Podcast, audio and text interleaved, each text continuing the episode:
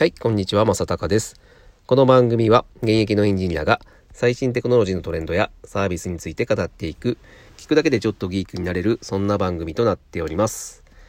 えー、今日はですね、えー、前々から、ま、紹介をしようかなと思っていたんですが、えー、先延ばしになっていた、え、ロブロックスというゲームについて、え、お話をしたいと思います。まあこれゲームといってもですね、すごくあのビジネス的にも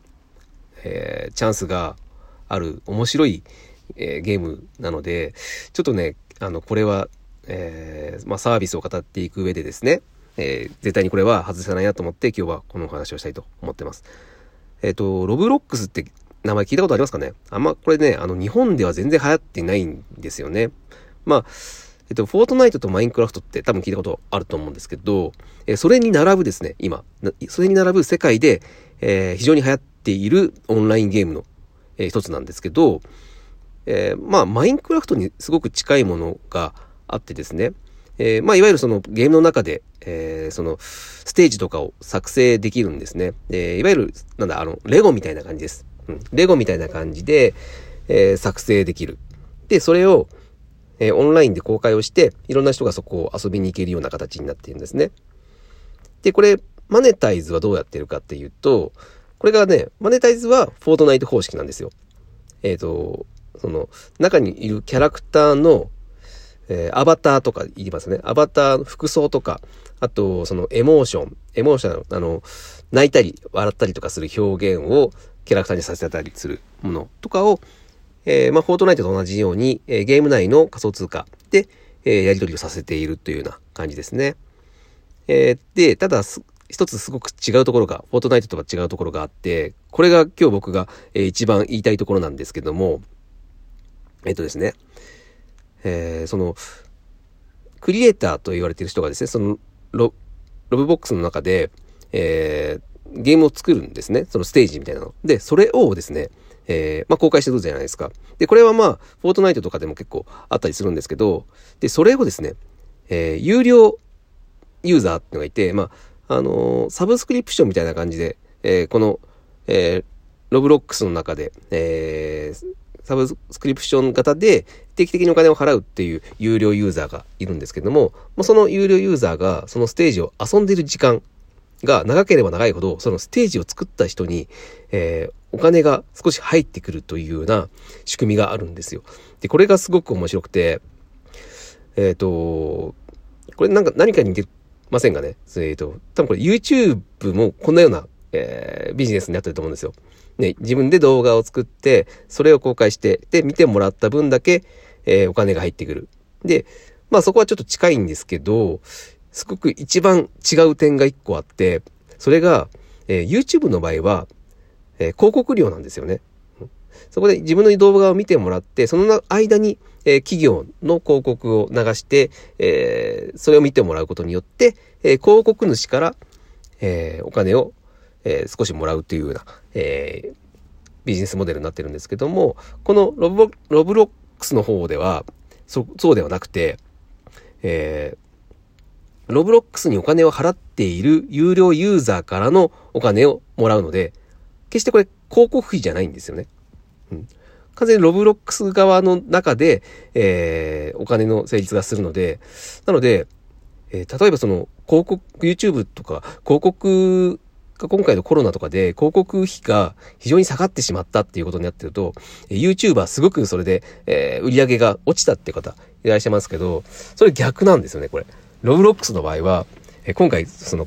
まあ、なんで、えー、今注目されてるかというと、えー、実はコロナでですね、あの、ゲームをする子供が非常に増えて、えー、このロブロックスのユーザーっていうのがめちゃくちゃ増えたんですね。そうなんで、えー、まあ、まあコロナによってっていう言葉ありますけど、えっ、ー、と、それでユーザーが増えると、えー、さらに、有料のユーザーというのが増えてくるので、それに伴ってですね、えー、まあ、当然その、ステージを作っ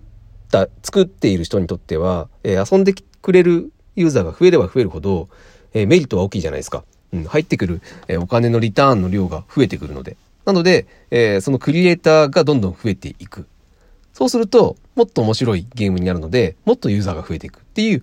そんな循環をですね、えー、このゲーム内だけで、えー、成立させてるっていうのが、え YouTube との大きな違いかなと思います。で、これは、あの、これからのビジネスモデルにすごく参考になるお話かなと思っていて、やっぱりその広告費ってもうどんどんどんどんですね、えー、弱くなってきているし、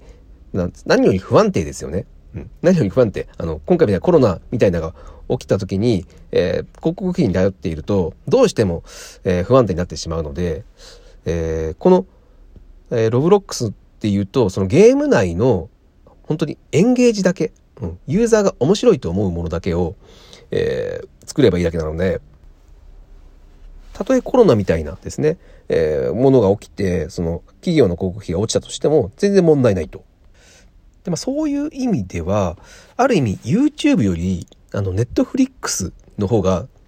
むしろビジネスモデル的には近いかなと僕は思っていて、どういうことかというと、えっと、YouTube って、あの、再生してもらわないと、YouTuber さんってお金にならないので、どうしてもですね、その再生してもらうために、えー、まあ面白いものを作るんですけど、再生さしてもらえるように、えー、仕向けるんですよね。その内容どうこうじゃなくて。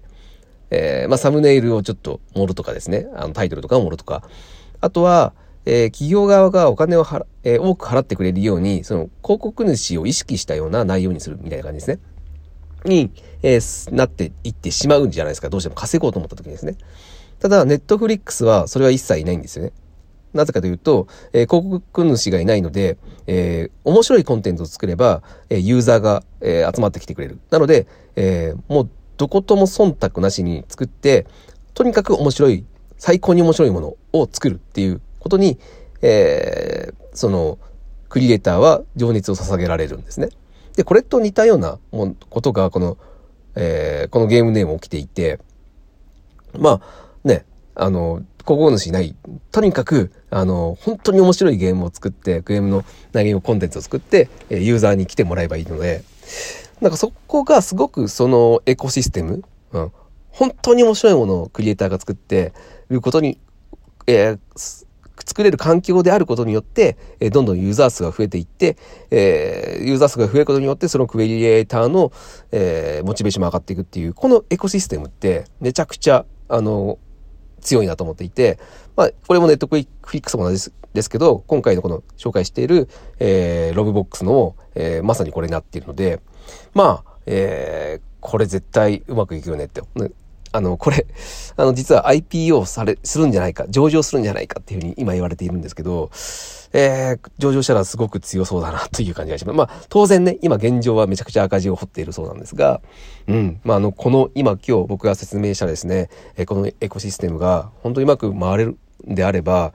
めちゃくちゃ稼げる、あの、企業になるんじゃないかなということで、まあ、これは本当にね、今後のビジネスモデルの、えー、すごくいい参考になる、えー、ね、このやり方かなと思ったので、今日は、えこのお話をさせていただきました。はい。ということでですね、え、ー、と、まあ、世界ですとっても流行っているロブロックスという、えー、ゲームについてお話をさせていただきました。えー、とてもですね、僕にとっても、あのこのビジネスモデルはすごくね、参考になったので、えー、皆様にも今日は共有をさせていただくという、えー、会になりましたということで、えーと、まあ面白かったらですね、またフォローしていただいてですね、えー、聞いていただけると、えー、大変嬉しいです。はい、今日は以上になります。また聞いてください。それでは。